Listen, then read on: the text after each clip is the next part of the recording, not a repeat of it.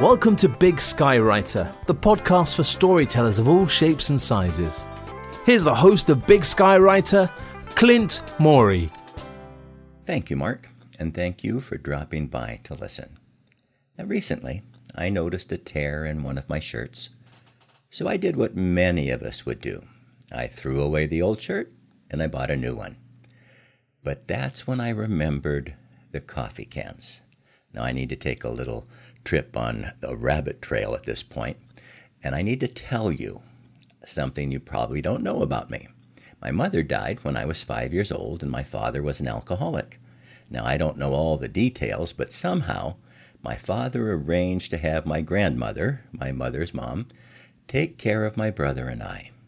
In fact, even though we would sometimes get together with our dad on weekends, our grandmother was really the one who raised us. Now you need to know another rabbit trail, a little about my grandmother. She was born in 1901. Now think about that for a minute.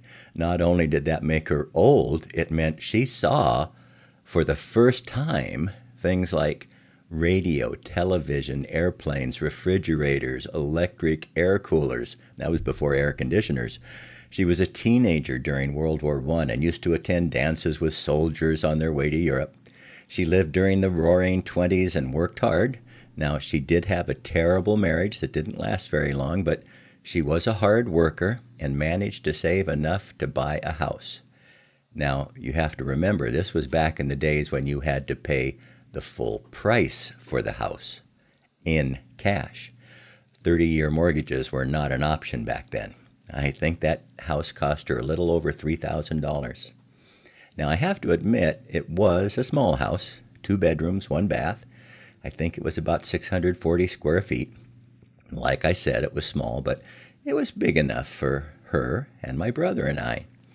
One thing that was difficult, however, was making ends meet. It was always a challenge for her. My dad did give her some money to help with expenses, but like I pointed out, he was an alcoholic, and that oftentimes meant he would disappear from work for extended periods of time, and what that meant was my grandmother lost her monetary support during those times.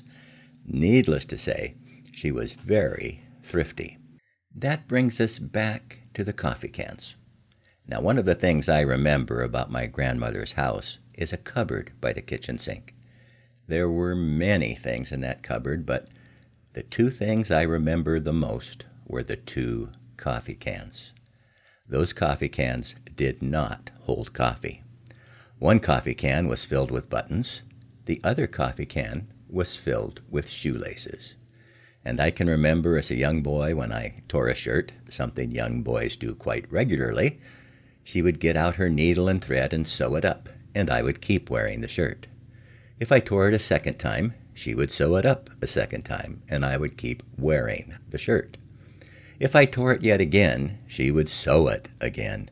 The process would continue over and over until the shirt was completely unwearable.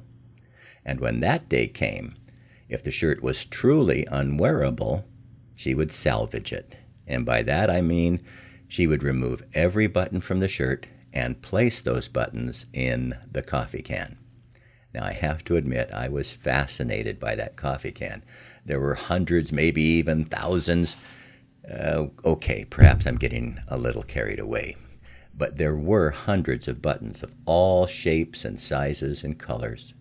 And those buttons were fun to play with, but that's not why she kept them in the coffee can. They were kept there for a much more practical purpose. If my brother or I lost or broke a button on our clothes, Grandma would go to the coffee can and try to find a button that somewhat matched the other buttons on the clothes. She wasn't always successful, but usually she came pretty close. Then she would sew on the button, and we would continue wearing our repaired clothes. The other can served a similar role, only its specialty was shoelaces. I grant you, a can of shoelaces wasn't all that much fun to play with, but it was nice to know the shoelaces were there if you needed them. If my brother or I broke a shoelace, the first thing we did was try to tie it back together. Sometimes you could position the lace just right so the knot wouldn't get in the way. Sometimes you couldn't. And that's when you would go to the coffee can. Grandma salvaged shoelaces from every shoe we outgrew or wore out. If she couldn't find a match for a broken shoelace in the coffee can, she would replace them with 2 shoelaces from the coffee can and put the old one, still usable, into the can for future repair work. Zippers were also salvaged, but they never earned the honor of having a coffee can dedicated to their storage. I was thinking of those coffee cans the other day, and I realized how quick I am to discard the old, broken items and replace them with brand new items. Does your cell phone still work but lacks the latest features? What do? It seems obvious. You get rid of the old one and buy the new one. Are you stuck with a TV that is merely, high def? Maybe it's only 42 inches. Don't you realize there are 60 and 70-inch 4K TVs out there calling to you as you walk down the aisle at Walmart? The solution seems simple. Buy a new one. Get rid of the old. My grandmother wouldn't have understood. If an item was repairable and usable, she would repair it and use it. And I was pondering that for a while. What if God treated me the way I treat my things? If something is damaged or not working properly, well, I throw it away. I dispose of it. It's no longer useful. What if God treated me that way? If I was damaged, I would be discarded. If I made mistakes, I would be punished. If I wasn't doing the good things He designed for me to do, well, then I would be judged and found guilty. Believe me, I can go on. But the Bible says an interesting thing about how God deals with us. In the 103rd Psalm, it says, He does not treat us as our sins deserve, or repay us according to our iniquities. And there's a reason for that. The Bible explains that God loves us. And if we choose to follow Him, instead of disposing of us, as I would dispose of a torn shirt, He takes a different approach. In Isaiah, though your sins are like scarlet, they shall be as white as snow. Though they are red as crimson, they shall be like wool. In Psalm 103, as far as the east is from the west, so far has He removed our transgressions from us.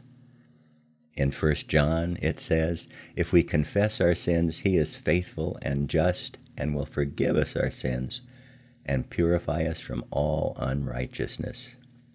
Now, I don't know about you, but I like the idea of not being discarded by God and tossed into the trash because I am damaged.